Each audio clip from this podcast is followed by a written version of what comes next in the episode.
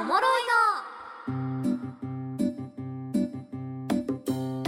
エンタケナでございますがそろそろお時間です。楽しいひとときが名残惜しい。そんなあなたにラストオーダー今日は日常の気になる事柄をわさびの AA アシスタントカナが調査報告する。ヘイカナ呼んでみましょう。ヘイカナ。ゴジラマイナスワンについて。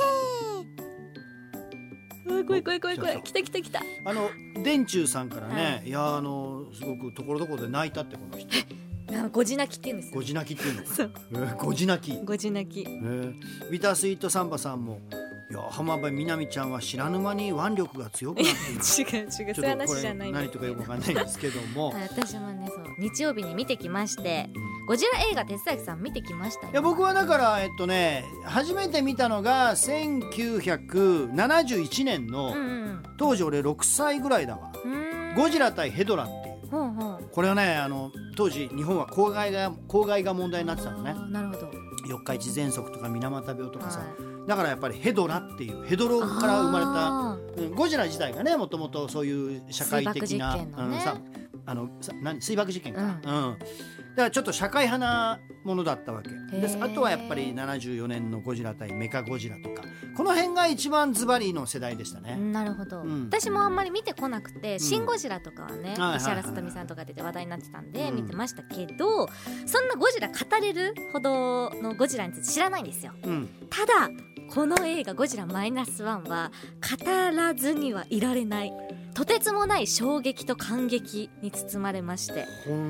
はいなのでここで語らせてください。はあ。公開3日間で興行収入10億円突破ですから本当うんこれは映画史に残る名作になること間違いないんですけどネタバレはしないつもりです。ただ何も情報入れたくない人来てくださはい。い、えちょっと耳に耳の穴に人差し指突っ込んでくしょくしょくしょくしょくしょと、ね、あと5分ぐらい喋るんでね。五分はい。まずポイント1 1%の希望と99%の絶望。ああの主演のね神木くんも神木隆之介さんも本当に絶望が形になったっていうこと言ってるんですけど、うん。本当に私も絶望でしかなかった。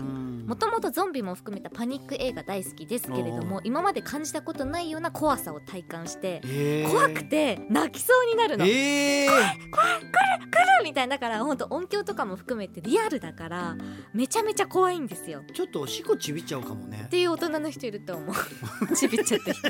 まああのゆるゆるくなってる人はちびる恐れありますそうね。ですね、うんうんうん。で見終わった後のそのギャップで今生きてることへの爽快感がすごくてああそんなん感じるんや。そう私はもう見終わった後もうニヤニヤ笑いが止まらなくなっちゃって。えどういうどういう怖いんだけど。ど怖いんだけど怖すぎてあー今生きてるっていうので。生きていてよかった。や生きていてよかった。口ずさむぐらいの。隣にいた旦那はもう怖すぎて逆にほんとちびっちゃってんじゃないかっていうような。そんな表情をしてたんだけ旦那どもちびっちゃってるぐらい。そうだったんだけど私はもうそれぐらいギャップがすごいなんだろうのめり込んじゃうんですよね。で戦後の日本が舞台なのもよくて、うん。焼け野原になった東京から復興していく姿っていうのはまあうん。希望であるんですけれども、まあその中で日本人の強さとか人情味にあふれていて、うん。それを一番表していたのが安藤サクラさんの役なんですね。いい役者さんですもんねで主人公を演じた神木さんの隣に住んでるおばちゃん役なんだけど、うん空襲で家族を亡くしていてうん戦争から帰ってきた神木くんをね避難するんですよう。んなんで帰ってきたんだって。でその憎しみに憎しみ満載なところとあとはその後出てくるんだけど実は人情味あふれてるっていう本当にこういう人戦後にいたんだろうなって思わせてくれるうん歴史のその描写がリアルなんですよね。次ポイント2はい、ゴジラの世界観と緻密な作戦。うん。あの予告にもあるんですけど船のシーンがねすっごいワクワクして船に乗ってる、まあ、主人公とか他の仲間たちを海底からゴジラが顔出して追っかけてくるんですよ。うわもう怖いっしょ。とちょっともうその時点で怖いやんけ。怖いこっち見ながらもうほんとめっちゃ早く追いかけてくんのにこうもう船乗ってる人ももうエンジンマックスで逃げるっていう。でそのゴジラに向かって攻撃するんですけれどもあのゴジラってあの外からいくら攻撃しても効かないんですよ。うん。再生しちゃったりとかねうん。他のシリーズもそうだと思うんですけど。じゃあどうやって倒していくかっていうそこがすごく知恵を使っていて見応えがありました、うんなるほどね。あなるほどこういう理由があってこういう風に挑んでいくのかっていう、そう。そこもすごく見応えあったので、もうそのねあと他にも放射能熱線を口から出して街を破壊していくシーンがあるんですけど、うんうん。これ以上ない絶望です。そうまああの他のなんだレビューとかの中には広島の原爆を思わせるっていうね意見もあったんですけれども、まあ、それぐらい本当迫力があったんですよね。はい、次ポイント3、はい。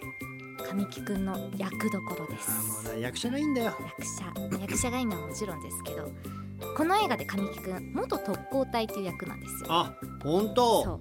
でまああの戦争から帰ってきたんですけれどもうん。両親を失っちゃってうん。戦争中のことを思い出して苦しむ姿がたくさん描かれてるんですよね。まあ、元特攻隊ってことは特攻に失敗して帰って生きて生きながらえてきたってことね。そう。だからなんで生き残ってしまったんだっていうね、うん。ことなんですけどでこの映画の監督山崎隆監督は以前同じ特攻隊を描いた映画がありました。